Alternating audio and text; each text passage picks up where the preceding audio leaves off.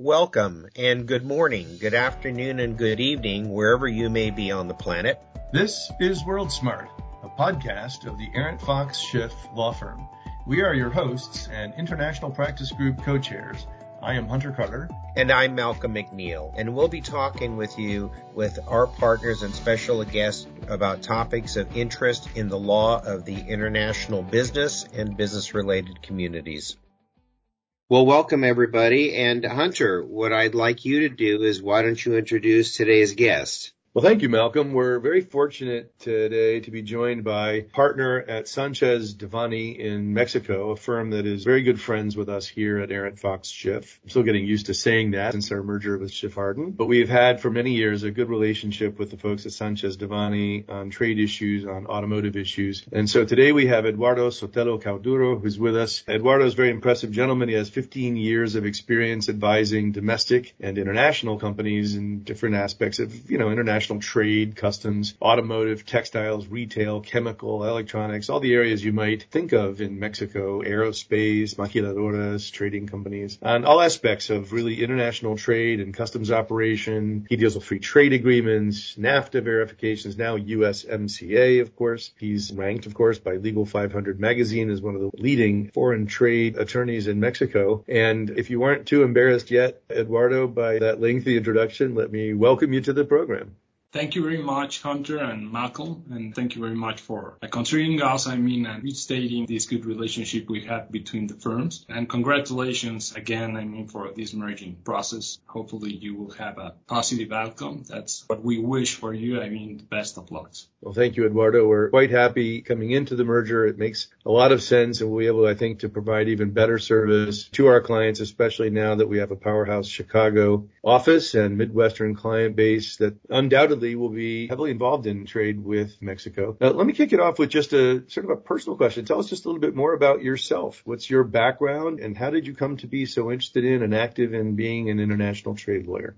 Yes, I mean, it's easy, but at the same time, complex question. I arrived to this practice area for casualty. Basically, I was still in the university when I submitted my resume within the legal department in the university and somehow it landed in a firm which managed to have a foreign trade practice group. I didn't knew at that time, I mean, what was that practice area. It was somehow new. And I just accepted the position when it landed and they called me. And since there, I mean, I have been active, as you mentioned, I mean, for almost 17 years in this practice area. What I'm basically interested of it is because I somehow learn about different industries. If I'm defending, for instance, a solar panel case where I need to litigate for the specific tariff classification that should be the applicable one, I need to understand the composition of a solar. And I managed to basically review and analyze the components to actually defend some of the cases. So this industry, I mean, this practice group is basically amazing in that kind of sense because you need to get to some manufacturing sites to understand basically how the operation is conducted, to have a full reference of what you are trying to achieve in a case. So I love this this kind of work. Also, if you add some new components in the world, such as e-commerce, I mean that basically all arrives or is in some point related to the foreign trade, because at the end, I mean, you are facing their supply chain and you're facing their sales occurred abroad that basically are held with the main purpose of sending goods to Mexico. I mean, it all ends in foreign trade. And essentially, that's what I love of this practice. Talking about me, I mean, I'm a young lawyer actually within the firm. I'm actually the youngest partner within Sanchez Devanny. I've been here for many years and I have scaled within the firm since I was uh, pretty young, uh, which is somehow impressive within the Mexican legal market, which is somehow new in contrast with the US. You have like big, big law firms with many, many practitioners. We are somehow growing. I mean, in that kind of sense. I mean, the legal market in Mexico has been growing so fast, but frequently you see that the growth in the legal firms in Mexico is comprised by bilateral partners hirings instead of organic growth. So I'm really happy of being an organic growth within the firm. And essentially, I mean, I have two kids, two young daughters that I love the most. So I like the part of seeing the woman as well growing this legal industry. As a dad of two little daughters, I mean, I'm enthusiastic of trying to create that different world and try to open some doors that have been closed specifically in Mexico for women and in this profession. So I don't know if you want to know anything else about me. Well, that's a beautiful introduction. And speaking of powerful women, we of course have been introduced to each other from my good friend in your firm, your partner, Mariana Eguiarte, who is a tax lawyer. And I've appeared with her on some diversity panels sponsored by Chambers. And I think you're very fortunate to be her partner as she is you. Malcolm, why don't we turn it over to you? There's a lot going on in trade issues. Eduardo has come into full blossom as a trade lawyer with NAFTA and now USMCA, but there's so much more going on in all of those issues. I'll turn it over to you, Malcolm, to explore one or two of those. Thank you so much, Hunter and Eduardo. Yes, thank you so much for being with us. And I enjoyed your introduction because we have a friend that likes making introductions and says, let me tell you what's on the reverse side of my card. So you told us a little bit about what's on the reverse side of your card and that's great. I'm part of the U.S. Mexico Chamber of Commerce. We're based in LA. Obviously Hunter is in New York and I'm here in LA holding down the other coast. And we've had an opportunity to recently go to Valle Guadalupe and to visit the burgeoning wine region and we were amazed. I met the mayor of Ensenada and I'm working with a firm that's based in Tijuana. And as a result of that, much of what we've done has been internal, meaning the inbound investment into the U.S. Tell me a little bit about it from your perspective regarding investment into Mexico. I mean, people are asking me now people are curious saying, is it safe? Is it a place to do business? What are the profits like? You know, what should I do? And there's a renewed interest and excitement. So can you tell us a little bit about about that business from your perspective? First, I would like to say that lucky you that you had the opportunity to visit the Valle Guadalupe. I mean, it's an excellent place. Unfortunately, I haven't found the time to go there, but lucky you. Now, uh, with respect to what you are asking, I mean, Mexico continues to be an attractive destination for investors for many reasons. Although with Mexican government revising previously made reforms to sectors such as transportation, energy, and telecommunications, the focus of investors may be changing. One of the biggest changes for Mexico has been its trade policies. Mexico, I mean, although it has executed free trade agreements with almost 46 countries and, has become a global manufacturing base with strong links to consumer economies uh, linked obviously to North America and obviously South America. The country, I mean, it offers a strategic location, a proximity to these major consumption centers. You were in Tijuana. I mean, Tijuana, in my view or in my experience, I mean, many electronic companies are based there you have Samsung, you have LG, and many, many others. This is like the environment we are seeing right now with respect to Mexico. I mean that these changes from the government impact somehow the decisions from investors. There are still, I mean, many hurdles to overcome when doing business in Mexico. I mean, having local knowledge of the investment environment and good information of the legal aspects and taxation, obviously, and accounting. It's always really, really important. When you're thinking of establishing or starting a new business in Mexico, I mean, some years ago it was really, really complex. I mean, I, I can say that now, I mean, incorporating a new entity takes around two weeks. However, I mean, there are many, many other issues that you can face when dealing with a business in Mexico. For instance, construction permits can be a pain or a headache because I mean you can basically sit to wait for an answer for many many days. But with the appropriate I mean legal advice you can resolve that in a better route. You need to be careful with respect to construction permits and that kind of matters when you're dealing with the officials in Mexico because somehow they are related with bribes and that kind of stuff where you want not to be related. So you need to be really careful with construction permits. Getting electricity somehow it is complex because I mean the bureaucracy, I mean, and firms to submit applications and get the certificates and inspection from the Comisión Federal de Electricidad, which is the, the National Commission of Electricity in Mexico, it somehow could be complex But again, with the proper advice, I mean, you can navigate that on a smoother way. Registering property as well is an arduous task. The public registry of property and commerce, the workloads are high. So when you're incorporating an entity or buying land and you're dealing with notary publics that need to conduct these registrations, uh, they may take some time. Getting credit as well in Mexico, it's as well a task that can take some time. And investors sometimes they are concerned in an ongoing business structure and you need to enforce contracts or resolving insolvencies. There are processes that may take uh, some time. In contrast with what it happens in the US, that the processes might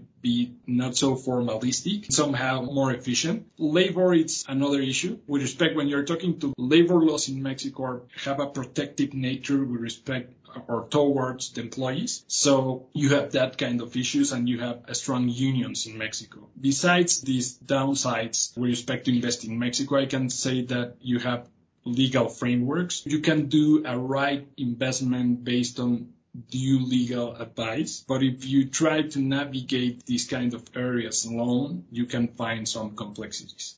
I was going to ask you another follow up that is related. I was recently asked by a client who knew that we had attended this. Is said, have there been any significant changes in the maquiladora in Mexico, as say in the last two to three years, or is it still provided with the favorable tax treatment and all of the other benefits? And maybe you'd like to give a little overview of the maquiladora process for a foreign company in Mexico. Sure. Certainly there have been uh, many, many changes within the time. Essentially what I can tell is that the grounds of its creation remain the same. The maquiladora industry basically consists on a export promotion program granted by the Ministry of Economy. So essentially that remains the same if you want to incorporate a business and get the proper authorization from the authorities to start conducting importations of raw materials to conduct a manufacturing process in Mexico and, and afterwards, I mean, export physically the good abroad or export it virtually by delivering the finished product to another Maquila entity in Mexico through a virtual export process. That's why it is called virtual because you are exporting the good actually, I mean in paper, but it never goes, you deliver it in Mexico. That remains the same. You have two type of maquiladoras in Mexico. You have the full-fledged, which basically consists on a manufacturing agreement or maquiladora agreement executed between a Mexican entity holding this authorization from the Ministry of Economy and a foreign entity, which basically consists that the Mexican entity will lead or based on an income received from the foreign party that will pay this income for the manufacturing services that the Mexican entity is conducting in Mexico. At the end, I mean, what this gets you is basically the avoidance of a permanent establishment for the foreign party or a foreign related party. And that continues the same. You have the other type of maquiladora, which is not a full-fledged. I mean, basically it's a Mexican entity that conducts operations with non-related parties based on purchase orders instead of a maquila agreement. And essentially, I mean, that remains the same. What we are seeing currently is that, I mean, since you are importing temporary raw materials to conduct a manufacturing process, that's the generality because you have other type of modalities of maquiladoras, for instance, that conduct certain services which do not necessarily alter the nature of the goods you are importing. For instance, polishing or storaging and delivering. You're not conducting a manufacturing activity in Mexico, but you're providing certain services allowed by the Ministry of Economy. Despite which modality you are acting within the IMMEX program legal provisions, at the end, the effects are the same. You need to return abroad whatever you have imported on temporary basis. The general rule is 18 months. So tax authorities are really aggressive with respect to reviewing these kind of operations and somehow they rely in an automated inventory control system that regulates the ins and outs. So typically when investors create or incorporate a company in Mexico and they get this type of authorizations. They don't sit and review what would be the compliance programs they need to follow. And after the years, I mean, when they are audited by the tax authorities, it is very common that we face big contingencies because no one heard about this ins and outs process. I mean, really careful. Yeah, surprise, surprise. Well, with that, Hunter, let me toss it back to you.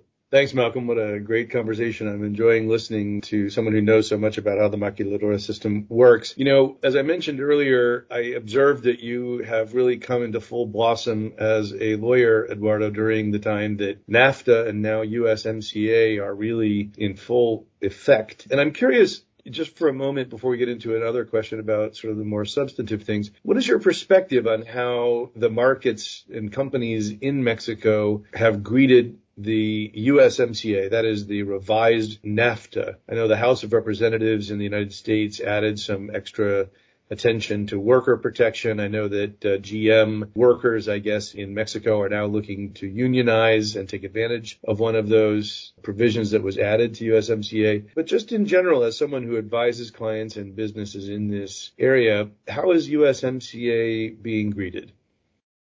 Yes, I mean, that's a very good question. It has been in place since July 2020. I mean, time flies. Actually, I mean, what we are seeing is, I mean, at first, if you focus on what clients do day in, day out, essentially what they do in Mexico is that they import goods and they rely on NAFTA before and currently on USMCA to get a preferential duty treatment. So essentially, I mean, what we saw at first is that clients were really concerned about the certification process. Remember that within NAFTA, I mean, it was provided that a hard copy of the certificate of origin was supposed to be delivered from exporters or producers, either in US or Canada to Mexican importers. So the most significant change that we visualized clients were concerned was about the differences between NAFTA and USMCA, which basically consists that NAFTA, as I already mentioned, required a certificate of origin, and USMCA, in contrast,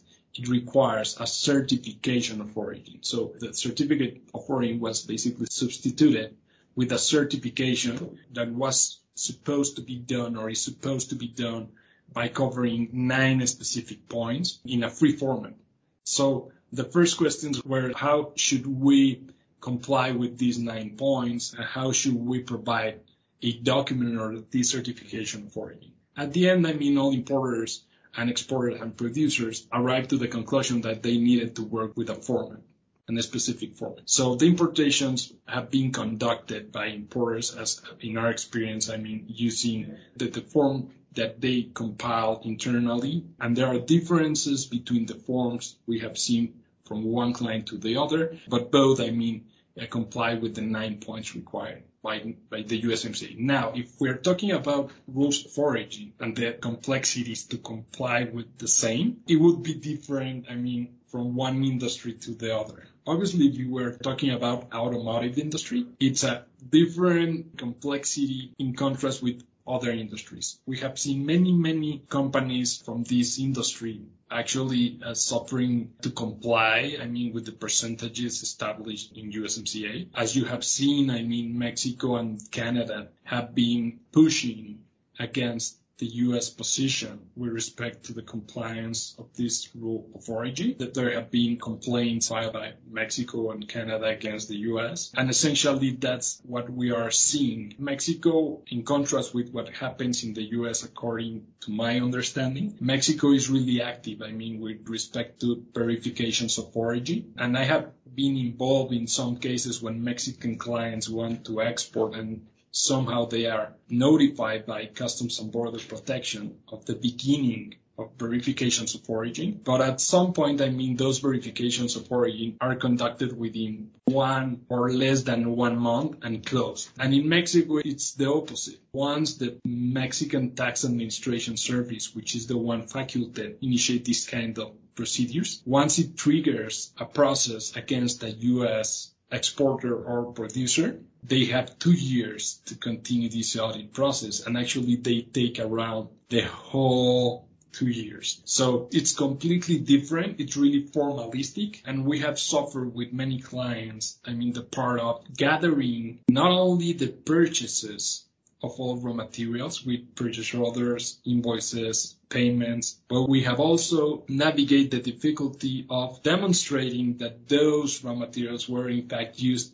in the production of a finished good lately exported to Mexico and certified as NAFTA or USMCA originated. So this has been somehow complex explaining the clients. I mean, how Mexico is really formalistic and Mexican authorities are used to see copies of purchase orders, of invoices, of payments. And the reality is that these kind of documents have been extended because now everyone's work with SAP, SAP, or other kind of softwares. And purchase orders, invoices, payments, and production records are stored within these systems. So it has been a disaster. I mean, trying to prove the authority based on screenshots pulled out from these systems that actually, I mean, transactions were made that raw materials were purchased and actually used in the manufacturing of finished goods certified as originated. So essentially, this is what we have been suffering, despite the fact, obviously, that we have on a high level issues about the compliance with rules of origin.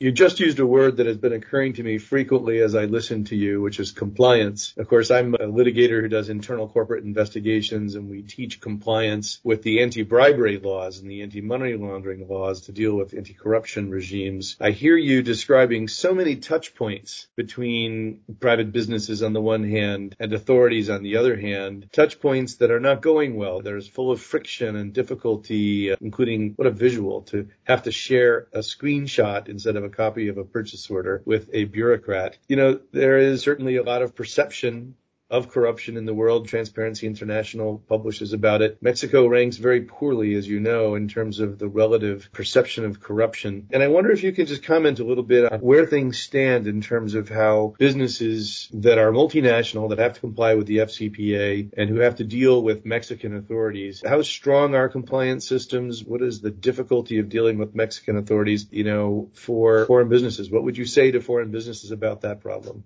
Sure. I mean, it's a really complex question.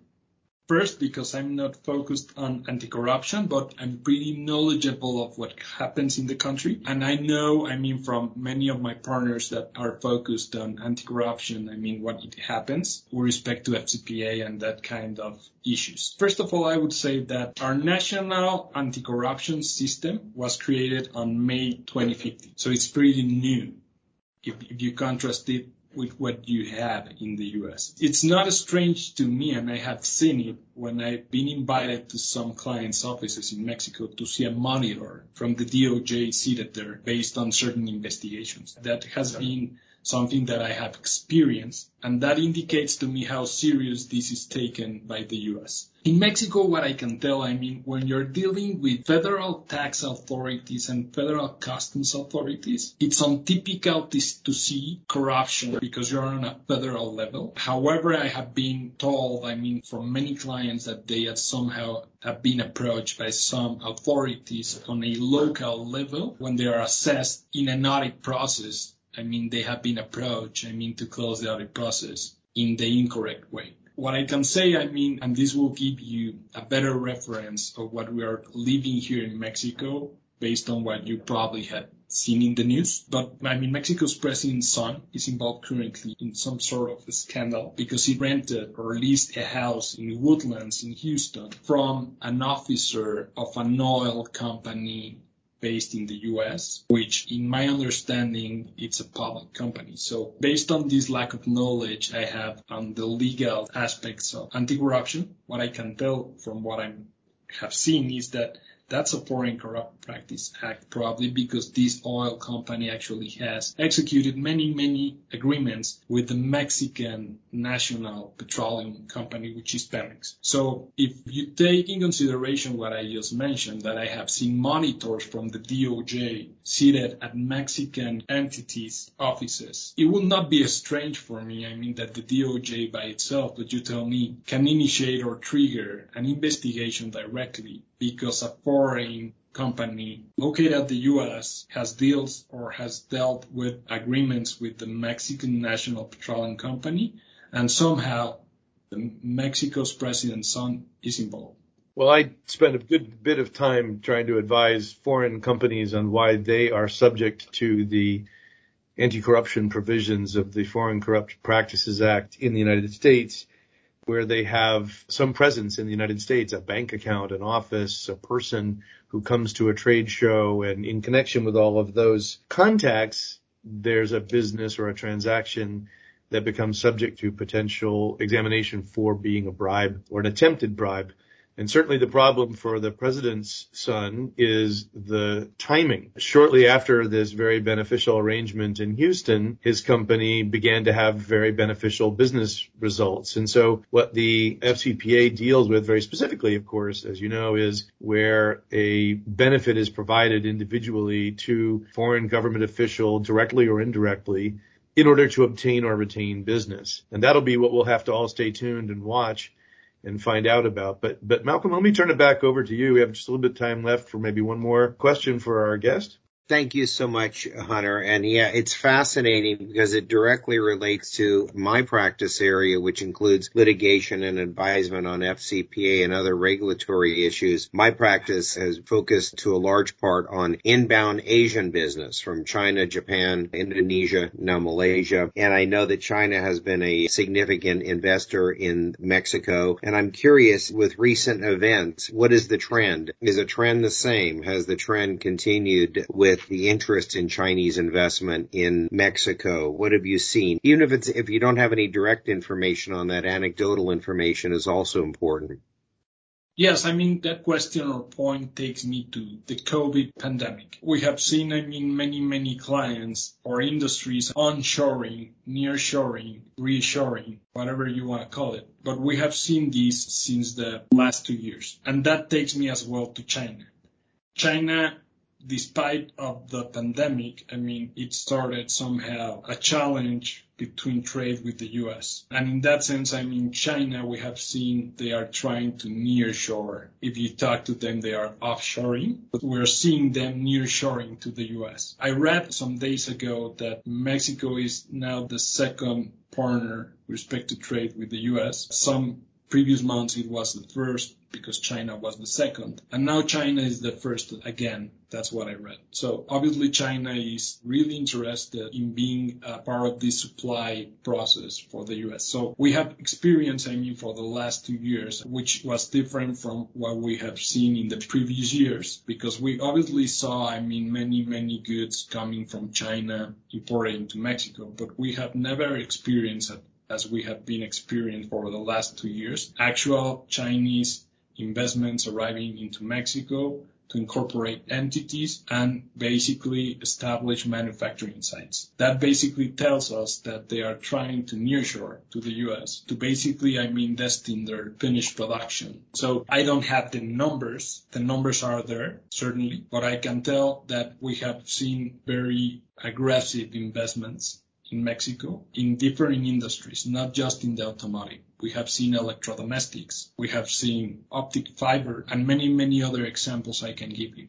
This is something that has changed, obviously, and I think that Mexico has a really complex situation right here because Mexico can't have it both ways. On one hand, it has the USMCA, and the USMCA clearly states that Mexico essentially it doesn't specify it like this, but basically it states that it cannot execute a free trade agreement with a non-market economy such as China. So essentially Mexico can't play both ways. It needs to decide or determine if it will continue strengthening its relationship with the US or if it will bet on China. Both are superpowers. If you ask to me, I think that our strong ties with the U.S. should let Mexico to bet on the U.S., to continue betting on the U.S. That takes me as well to the recent position of Mexico with respect to the sanctions against Russia. Mexico has been really clear that it would not impose unilaterally sanctions against Russia. Instead, it has stated, I mean, the foreign minister and,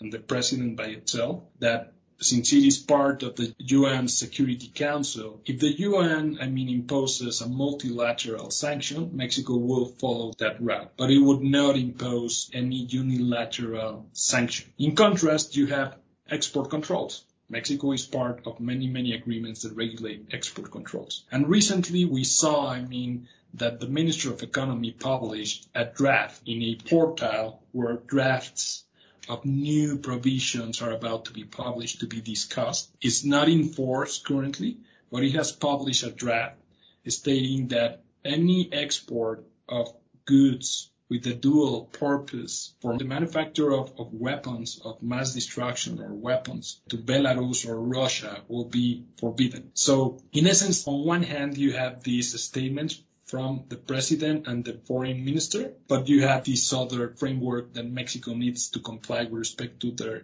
export controls obligations.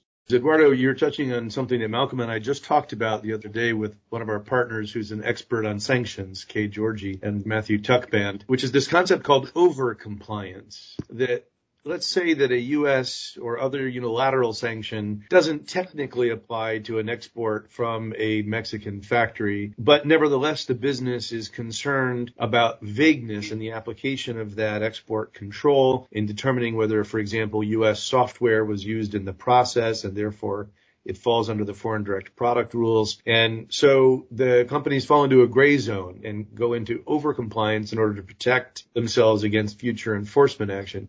My question for you has to do with the reality today. Never mind what the politicians are saying.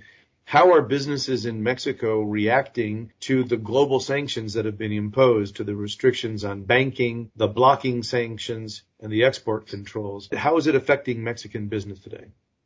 Yes, I mean, for instance, as you correctly pointed out, I mean, let's forget about politics or politicians conducting statements. I read yesterday that Bimbo, which is one of the largest, largest bread company in the world, has suspended operations in Russia. Obviously, the government is saying something, but the enterprises, I mean, are conducting unilateral actions such as this one.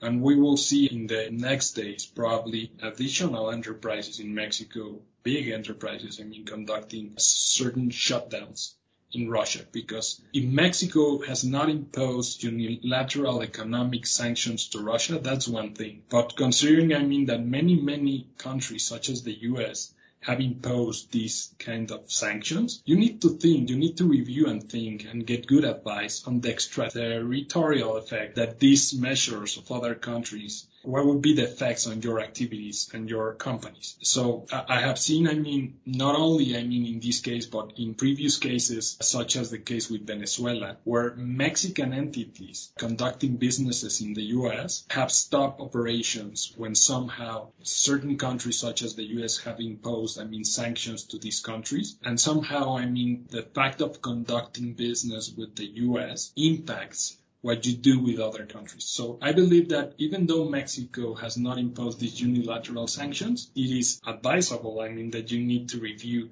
extraterritorial effects. That certainly sounds smart and very wise. Eduardo, we're telling our clients much the same thing. You know, of course, it's all evolving very rapidly, so it's too soon to tell for some steps, but certainly getting advice quickly on extraterritorial effects of blocking sanctions or of export control sanctions, understanding how business interruption will result from lack of access to banking and banking accounts and SWIFT system and correspondent banks, because claims are going to have to be made. And our history with the last couple of years during the pandemic is that a lot of clients thought they could rely on a force majeure clause in their contract, but when they open up their contract, to their surprise, it's either there's no clause or the clause is written to apply to certain kinds of things, but not the kind of situation that developed with the pandemic. Courts in the past have dealt with whether sanctions are the kind of thing that a force majeure clause applies to. Of course, every case is different, but the results seem to be a little inconsistent as to the degree of, let me say, impossibility of performance. And then, of course, while there are possibilities to do so, you may run terrible risks in suspending your business because of overcompliance when there are alternatives such as seeking adequate assurances of performance. It may be that a Russian counterparty or some other European counterparty that depends on a Russian supplier can provide adequate assurances of performance because they can access legitimate funds in unblocked accounts or they can export from unblocked countries. Well, but there's much more of a conversation to have there. Malcolm, I'll turn it over to you for the final word. Yeah, and I'm going to ask one last question because it was fascinating and I have followed the Mexico position regarding sanctions. And I don't know this personally, but how significant is the Russia-Mexico trade relationship? Is it significant or not so significant or where would you put it on a scale of one to 10? I guess that's what I would ask Eduardo if you know. Yes, I believe that Mexico's trade with Russia is not so significant. I would not diminish it completely, but obviously, I mean, it's not one of the strongest partners for Mexico, such as Cuba, Venezuela, Nicaragua have with this country. I think that Mexico has good tourism respect to Russia. I mean, there are many Russians coming to Mexico uh, for tourism purposes. But again, I mean, you still have some amount of trade with Russia. Weapons, obviously, that's one industry that I think covers not just Mexico, but many other countries. You have beer, you have some other goods. But I will not say, I mean, that Russia is one of the strongest partners for Mexico. I mean, I think it will be a good relationship such as the one it manages with or it holds with many other countries. But I wouldn't tell, I mean, that Russia is a strong partner for Mexico with respect to trade.